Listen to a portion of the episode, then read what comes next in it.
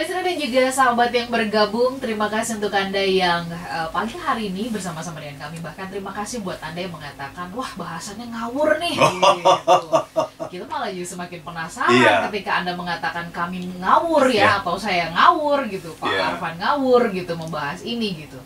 Uh, nah, tadi makanya saya tanya kepada Pak Arfan, apa Iya. sih bahayanya kalau orang itu hidup di dalam ilusi, terjebak di Iya. dalam ilusi? Apakah ini berarti e, merasa terganggu kenyamanannya karena e, semua lukisan ya yang Iya. ada di depannya itu sebenarnya tidak nyata tapi dia berusaha untuk paksa, paksakan rasakan bahwa itu indah, bahagia dan sebagainya, Pak Arfan. Ya itu eh, orang yang mengatakan yang eh, hidup dalam ilusi itu akhirnya jadi ngawur gitu. Nah, justru yang Justru jadi ngawur. itu yang Iya, ngawur iya. ya. Oke. Karena hidupnya jadi tidak realistis gitu. Mm-mm. Ya. Misalnya dengan mengatakan misalnya eh, punya uang banyak itu enak. Itu ilusi bukan? Ilusi. Ilusi. Ya. Punya uang banyak itu enak. Mm-mm. Itu ilusi. Mm-mm. Kita harus tahu dulu uangnya dari mana. Betul. Kalau punya uang banyak hasil kerja keras, nah itu. Bagus, kita menikmati. Benar. Tapi kalau punya uang banyak, sekedar punya uang banyak enak, Mm-mm. itu ilusi. Karena pada akhirnya nanti ada orang yang berpikir bahwa dia tidak harus bekerja keras, tapi dia bisa mendapatkan uang banyak Gampang dengan cara yang lain. Nah, Iya, iya. iya, iya, iya. Itu kan jadinya sebuah sebuah ilusi. Atau punya uang banyak itu enak. Akhirnya apa? Dia memaksakan diri berhutang. Dan kemudian menutup hutangnya dengan hutang lagi. Hutang lagi. ya. kan ada tuh orang seperti ya, itu. Dalam pinjaman Iya kan? online yang terus Pin- gitu pinjaman ya. online itu Iya, kan. iya, iya, iya. Ya. Eh, dan eh, wah kayaknya enak nih jalan-jalan ke mana kayaknya enak Betul. nih punya barang ini ya kayaknya Betul. enak nih bisa makan di mana di mana Nah, dia melihat pasang di Instagram betul. Nah, dia melihat Instagram orang-orang yang memang punya uang. Iya, iya. Iya kan? Dia melihat oh di Instagram ini ini enak. Kalau uang banyak tuh enak banget ya gitu. Iya. Ya betul. Betul. Kalau uangnya uang sendiri. Ya, gitu. Dia lupa itu, dia selesai di situ dia. Mm-mm. Gitu. Punya uang banyak itu e- enak kalau uangnya uang halal Mhm. yang betul-betul dari jerih payah hasil keringat sendiri. Itu enak gitu. Mhm. Tapi kalau sekedar punya uang banyak enak itu ilusi gitu. Iya, Jadi iya. kita tuh sering menangkap sesuatu tuh separoh-separoh gitu. akibatnya tadi justru tindakannya malah Ngawur. Nah, Nah, dan kenyamanannya terganggu gitu. Terganggu. Iya, ketika kita katakan bahwa eh dari 10 yang kamu yakini itu dalam hidup itu, itu 9 tuh ilusi loh. ya Ah ben ah yang benar gitu. Gak nyaman gitu. Ya kenyamanannya terusik gitu dengan seperti itu Mbak Ola. Baik. Kita coba ke Surabaya ada Bapak eh, FRS ya inisialnya. Nggak apa-apa Pak ya. Kami juga nggak memaksa nggak apa-apa. Saya Ya. sebutkan FRS ya. FRS ya. Eh, bahagia itu nggak bisa terus katanya. Ya Hmm. apalagi saat pandemi ini gaji hanya 50% kita terus dalam tekanan dan kekhawatiran ya. Eh, berusaha bahagia iya. Tapi memang stres dan tekanan terus besar. Hanya terkadang bisalah bersyukur. Hanya terkadang bisalah Hanya bersyukur. kadang-kadang ya. Nah, ini dia berusaha bahagia dan eh, anak itu selalu jadi yang penguat itu menurut Hmm. Pak FRS gitu. Jadi eh, silakan Pak Arfan. Iya, kalau bahagia dalam hari-hari yang menyenangkan ya semua orang bisa. Iya kan? Hari-hari menyenangkan, cari uang gampang, Mau ya. dipromosi, Hmm. iya kan? Semua orang bisa, nggak perlu smart happiness ini gitu. Oke, Nggak perlu, nggak perlu belajar happiness, semua orang juga bisa. Itu namanya natural reaction. Natural reaction. Iya kan? Ya orang kalau di- dikasih hadiah gembira nggak? Seneng nggak? Bahagia. Ya, iya, iya kan? Jadi Wow. nggak nggak perlu smart happiness kalau seperti itu. Nah, smart happiness ini diperlukan karena yang namanya bahagia itu sering kali mendapat tantangan dalam situasi-situasi yang sulit, Hmm, gitu. Itulah sebabnya kita perlu belajar happiness. Oke. Itu Mbak Ola. Pak Fajar di Depok hari ini bener happy bener gitu ya. Hari pertama saya bisa olahraga lagi setelah bed rest tiga hari. Nah, Wah, ya, itu dia. baru mulai merasakan ya sehat sehat sehat sehat. Sehat. Nah, itu bukan bukan ilusi itu kalau Itu sehat bukan itu ya. itu realistis itu. Realistis ya. Iya. Baik sebelum ke WhatsApp yang berikutnya dan juga ke ke YouTube ya. Pak Arfan kalau begitu sebenarnya bahagia ini kalau kita bicara bahagia ini Ya. adalah proses penemuan sepanjang hidup kita atau itu adalah eh, sesuatu yang kita ciptakan. Nah, eh, kalau Ya. tadi bicara tentang ilusi, apakah ini jangan-jangan memang adalah sebuah proses penciptaan kita, kita menciptakan, tapi kita yang salah mengkonsepnya, atau itu adalah sebuah proses pencarian? Silakan. Ya, Pak. very good question Mbak Ola ya. Kalau menurut saya yang namanya bahagia itu adalah sesuatu yang harus kita temukan. Oke. Ya. Bahagia harus ditemukan ya. Eh, Oke. kalau ditemukan berarti apa? Belum ada kan? Sudah ada. Oh, kalau ditemukan sudah ada tapi belum kita Iya, belum kita lihat Belum gitu. kita lihat. Kita belum melihat aja gitu. Sudah ada kok. Kita belum melihat, belum menyadari gitu. Jadi bahagia itu sudah ada gitu. Kenapa bahagia itu sudah ada? Karena kita itu ada di dalam Tuhan gitu. Itu konsep saya ya Mbak Ola ya. Jadi kita itu ada di dalam Tuhan. Gitu. Jadi kalau digambarkan lingkaran gitu, lingkaran besarnya itu adalah Tuhan gitu. Lingkaran besarnya gitu. Kemudian kita ada di dalam lingkaran itu, lingkaran lingkaran kecilnya gitu. Jadi kita selalu dalam rahmat Tuhan sesungguhnya gitu. Nah, masalahnya kita sering kali tidak melihat. Kenapa kita tidak melihat? Karena eh, jendela kita tutup, pintu kita tutup rapat-rapat, jendela kita tutup rapat-rapat gitu. Sehingga kita tidak melihat keindahan itu.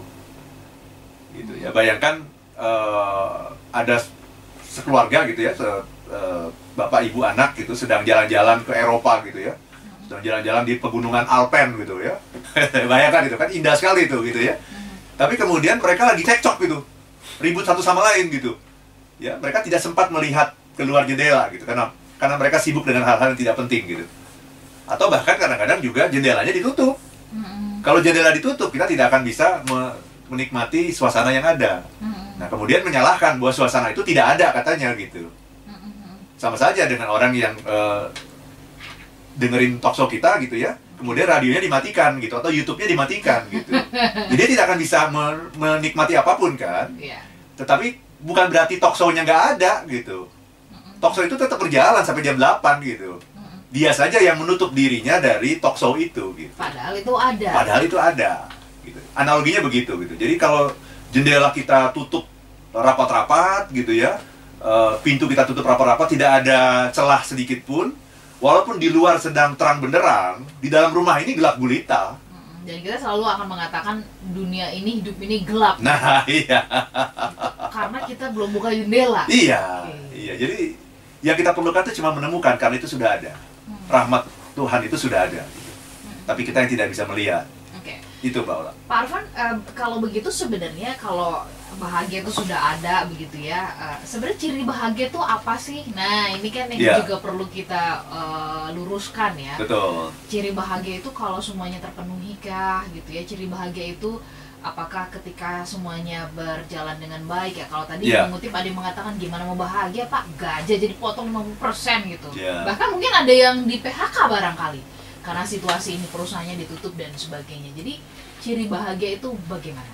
Iya, eh, beda ilusi dengan bahagia ya. Ya. Kalau ilusi itu selalu menipu, Oke. gitu ya. Setelah kita, ketika kita membeli sesuatu atau melakukan sesuatu tuh rasanya nikmat, tapi kenikmatannya hanya bersifat sebentar. Sebentar. Ya. Kalau bahagia itu harus eh, teruji untuk jangka waktu yang lebih lama, Mbak Ya. Ola. Ya. gitu. Jadi seperti saya, saya bilang tadi gitu malam-malam sebelum tidur makan mie instan gitu kayaknya wah supaya ini jadinya happy gitu ya. Mhm. ternyata cuma sebentar ya ternyata nggak bisa tidur malah gitu karena kok perut rasanya begah banget gitu ya Nah, itu Ya. itu kan berarti secara jangka pendek itu rasanya nikmat tapi secara jangka panjang itu eh, malah membuat kita tidak happy itu namanya bukan happiness gitu Mm. happiness itu ukurannya harus yang jangka panjang bukan yang jangka pendek Oke, happiness itu ukurannya jangka panjang. iya Kalau misalkan dapat kado, saya dapat surprise itu kan eh, eh, jangka pendek. Apa saya nggak bisa menyebut itu sebagai sebuah kebahagiaan? tergantung kadonya dong Hmm. Iya. Begitu dibuka tahunya isinya apa gitu. Tadinya bahagia, wah terima kasih gitu ya. Iya, iya. Begitu dibuka tahu-tahu isinya apa misalnya. Iya, iya. Bom gitu atau ular gitu mendadak ya. Nggak jadi bahagia lagi kan. Mm, mm, mm. Jadi kado itu bisa jadi sebuah ilusi gitu ya, tapi bisa juga menghasilkan kebahagiaan jangka panjang tergantung apa isi kado itu. Itu Mbak Ola. Oke, jadi artinya eh, ciri utama dari bahagia itu dia harus bersifat jangka panjang. Menghasilkan kenikmatan Oke, menghasilkan nikmat. yang berjangka panjang. Berjangka panjang. Nah, itu. Oke. Listener dan juga sahabat yang bergabung, silakan masih ada waktu buat Anda memper- mempergunakan WhatsApp kami di 0812 11 12 959. Bahagia itu harus kita temukan ya. Bahagianya sudah ada, berarti eh, kita tinggal yang harus mencari. Nah, bagaimana kemampuan seperti apa supaya kita bisa menemukannya? Nanti kita bahas di sesi berikutnya Siap, ya, Pak ya. Arfan ya. Kita ke YouTube dulu ada Destian Rahmi Adriansyah. Salam dari tim bubur ayam Om Aan, Banjarnegara, Jawa Tengah ya. tim bubur ayam ya, oke Iya, iya, bahagia iya, sekali makannya. Bapak yang diaduk apa yang dibiarkan utuh Pak? Nah, Menambah indah Jumat ini dengan smart happiness dan mendengar eh, tertawanya Pak Arfan itu adalah sesuatu yang khas tuh. oh, oke. Tertawanya Bapak aja Khas ya? khas ya. Iya, ya, alhamdulillah. Alhamdulillah Iya. ya. Kemudian melalui WhatsApp juga makin banyak yang bergabung, tapi nanti kita akan eh, apa bahas selain tadi Pak Fajar, eh, ada Pak Ferdian juga. Selamat pagi Pak Ferdian, apa beda ilusi dan obsesi? Nanti kita bahas. Oh iya, siap, siap. Bahas mengenai the happiness illusion ya. Sudah banyak yang bergabung yang Iya. menjawab pertanyaan kita tadi Pak Arfan, apakah Anda truly happy begitu ya atau justru Anda benar-benar sedang terjebak dalam ilusi? Iya. setelah bahkan setelah tahu tadi penjelasan tentang ilusi ini begitu silakan masih ada waktu untuk anda uh, berba- berbagi kabar bersama dengan kami ke 0812 11 12 959 uh, ketik SH Smart Happiness kemudian spasi nama usia lokasi dan jawaban anda Pak Arfan tadi saya sempat tanya tentang bagaimana caranya uh, atau kemampuan seperti apa yang harus kita miliki untuk menemukan kebahagiaan itu Iya. ditahan dulu jawabannya supaya Ya. kita punya waktu menjumpai uh, listener ya. Iya, silakan. Oke, tadi ada uh, Pak Ferdian ini yang bertanya, bedanya ilusi sama obsesi itu apa sih? Silakan. Iya. Kalau obsesi itu stimulusnya datang dari dalam diri. Obsesi stimulus datang dari dalam diri. Iya, Oke. jadi kita ingin banget sama sesuatu gitu. Iya. Itu namanya obsesi. Stimulusnya datang dari dalam diri, dorongannya datang dari dalam diri. Kalau ilusi itu stimulusnya dari luar. Stimulus dari luar yang kita salah mempersepsikan gitu. Kita salah lihat sebetulnya gitu. Kalau halusinasi, stimulusnya nggak ada gitu. Tapi kita seolah-olah ada. Itu halu namanya. Hmm, Nah, kalau fata morgana itu lebih kepada halusinasi. Kita melihat di padang pasir, kita melihat ada seolah-olah ada oase gitu. Kita jalan deketin, taunya nggak ada. Nah, itu fata morgana. Itu lebih sama-sama halusinasi. Jadi objeknya nggak ada. Itu Mbak Ola.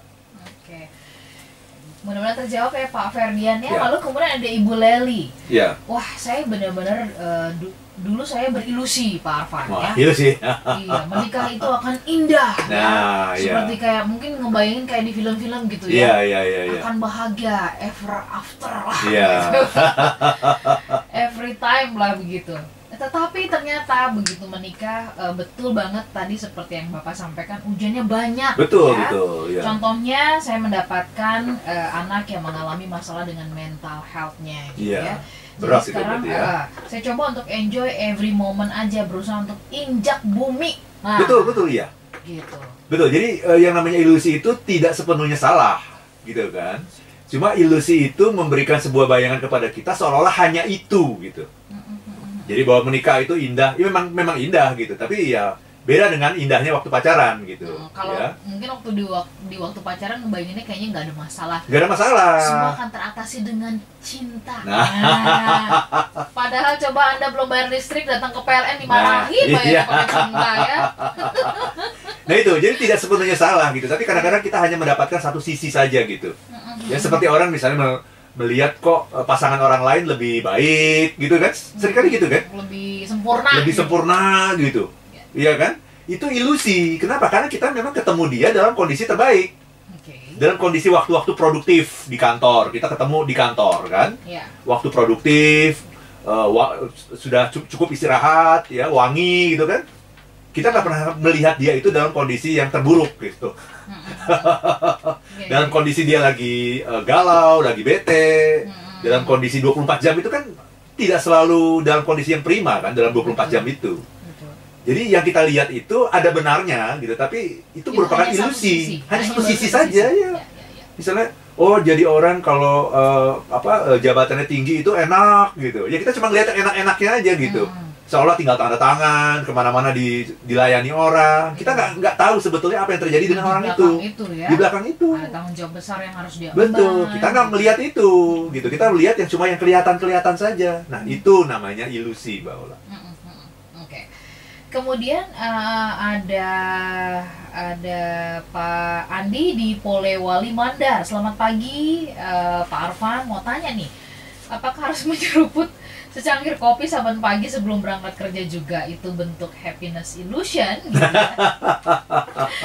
karena rasanya eh, sudah wajib menikmati itu dulu sebelum berangkat kerja sebaliknya kalau nggak sempat selalu ada yang kurang katanya Ya, itu namanya bukan ilusi, itu addiction namanya. Kecanduan ya. kecanduan pak Iya. gitu ya, ya Itu harus harus kita lihat ya, karena ketika kita kecanduan sesuatu, kita tidak pernah berpikir lagi, tidak pernah memikirkan itu lagi. Kita hanya melakukannya sebagai sebuah habit. Ya. Jadi kita nggak tahu itu bermanfaat atau tidak. Nah, mungkin di satu sisi bermanfaat, di satu waktu bermanfaat, bisa jadi di waktu lain malah berbahaya gitu. Apa yang kita lakukan itu gitu. Jadi sekali-sekali terhadap sesuatu yang sudah merupakan kebiasaan kita, coba kita ambil jarak sekali-sekali gitu untuk melihat Tidak ini melakukan. masih boleh apa enggak nih ya gitu atau eh, masih oke apa enggak nih gitu. Jangan-jangan untuk waktu-waktu tertentu tidak oke kebiasaan kita itu gitu. Mm. Itu Mbak Ola. Oke. Eh, berikutnya kita ke Pak Liong ya. Pak Liong mengatakan gini, bahagia jika sudah ada maka untuk meraihnya menurut saya harus jaga kedamaian ya, ketenangan hati. Iya. Bagaikan air yang tenang maka isi di dasarnya akan mudah apa- atau bahkan jelas terlihat ya. Iya. Ketenangan sangat sulit untuk dijaga, eh, harus dilatih setiap hari melalui kesadaran-kesadaran nurani. Nah ini mungkin juga terkait tadi pertanyaan saya ke Pak Arfa nih gitu Iya. ya. Em, sikap seperti apa atau keterampilan seperti apa atau kemampuan seperti apa yang harus dimiliki untuk bisa menemukan eh, kebahagiaan itu. Ya, kita nomor satu jangan eh, terbuai oleh penampilan. Mm-mm. Kan kita sering kali terbuai oleh penampilan kan, menilai sesuatu dari penampilan gitu. Mm-mm. Kan peribahasanya kan don't judge the book by its cover kan begitu. Karena covernya bisa indah dan sebagainya, tapi isinya nggak ada gitu. Jadi kita harus lebih bisa menemukan hakikat yang ada di balik yang kelihatan gitu. Mm. Nah, itu butuh keahlian tersendiri dan salah satunya adalah itu tadi. Ketika kita berada dalam kondisi yang tenang dan damai gitu. Mm. Ketika kita berada dalam kondisi yang tenang dan damai, kita bisa lebih jernih dalam melihat sesuatu yang tidak kelihatan. Menilai itu jangan dari sesuatu yang kelihatan gitu. Sesuatu yang tidak kelihatan. Seperti sebagaimana seorang gadis yang menikah dengan seorang pemuda yang kelihatannya biasa-biasa aja. Ya, orang lain melihat, ah ini sih biasa-biasa aja gitu. Ya. Tapi kenapa dia tetap mau menikah? Karena dia melihat ada sesuatu yang tidak kelihatan itu. Mm. Itu kan wanita yang cerdas adalah wanita yang bisa melihat sesuatu yang tidak kelihatan. Potensinya itu. Mm-mm. Sekarang memang biasa-biasa aja. Jangan menilai yang dari yang sekarang. Mm-mm. Tapi dilihat ya, oh, oh, anak muda ini gigih, anak muda ini orangnya eh, apa bekerja keras, eh, punya kemauan yang kuat gitu kan, dan selalu ingin mencapai yang terbaik, sangat eh, need for achievementnya tinggi. Wah, ini 10-20 tahun lagi dia akan jadi somebody nih, gitu kan. Jadi jangan hanya melihat dari yang yang kelihatan saja gitu. Sebaliknya orang yang tidak cerdas adalah memilih dari yang kelihatan. Dia memilih menikah dengan seorang eh, pemuda yang kaya gitu, ya, yang keren, punya segalanya. punya segalanya dan dia tidak melihat bahwa sesungguhnya semua yang didapatkan si pemuda itu adalah dari warisan orang tuanya. gitu kan. Tertipulah dia, itu namanya ilusi gitu. Ya. Jadi kita harus punya kemampuan untuk melihat yang tidak kelihatan karena hakikat manusia Mm-mm. itu bukan yang kelihatan. Mm-mm. Manusia itu terdiri dari daging dan roh. Ya, ya. Nah, yang sering kali kita lihat itu dagingnya. Ya. Kita lupa melihat rohnya. Mm-mm. Nah, itu karena kita sangat terbuai oleh penampilan-penampilan yang semu sesungguhnya gitu, Ola. Mm-mm. Nah, padahal hakikat manusia itu bukan dagingnya karena yang namanya tampilan wajah kita itu itu akan semakin Eh, menurun seiring dengan berjalannya waktu. Betul, betul. Ya kan seperti rumah ya. nanti, iya se- seperti rumah semakin tua udah banyak yang rusak gitu kan begitu. Iya. Udah banyak yang bocor gitu. Nah, itu kan tapi rohnya itu yang masih tetap hidup. Rohnya akan tetap hidup selamanya gitu. Mm.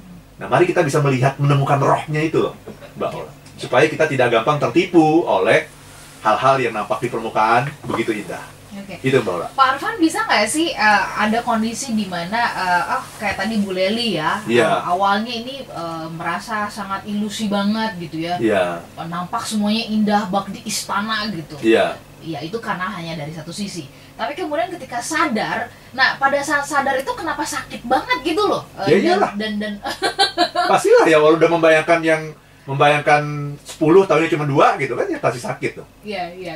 Nah, apakah eh, proses-proses kesadaran itu harus selalu melewati yang sakit-sakit? Itu maksud saya pertanyaannya, seperti Iya. yang dila- dirasakan oleh Bu Leli. Nggak bisa gitu kita eh, tersadar dari ilusi itu nggak usah harus melewati yang yang sakit-sakit yang berat-berat gitu, Pak. Nggak bisa.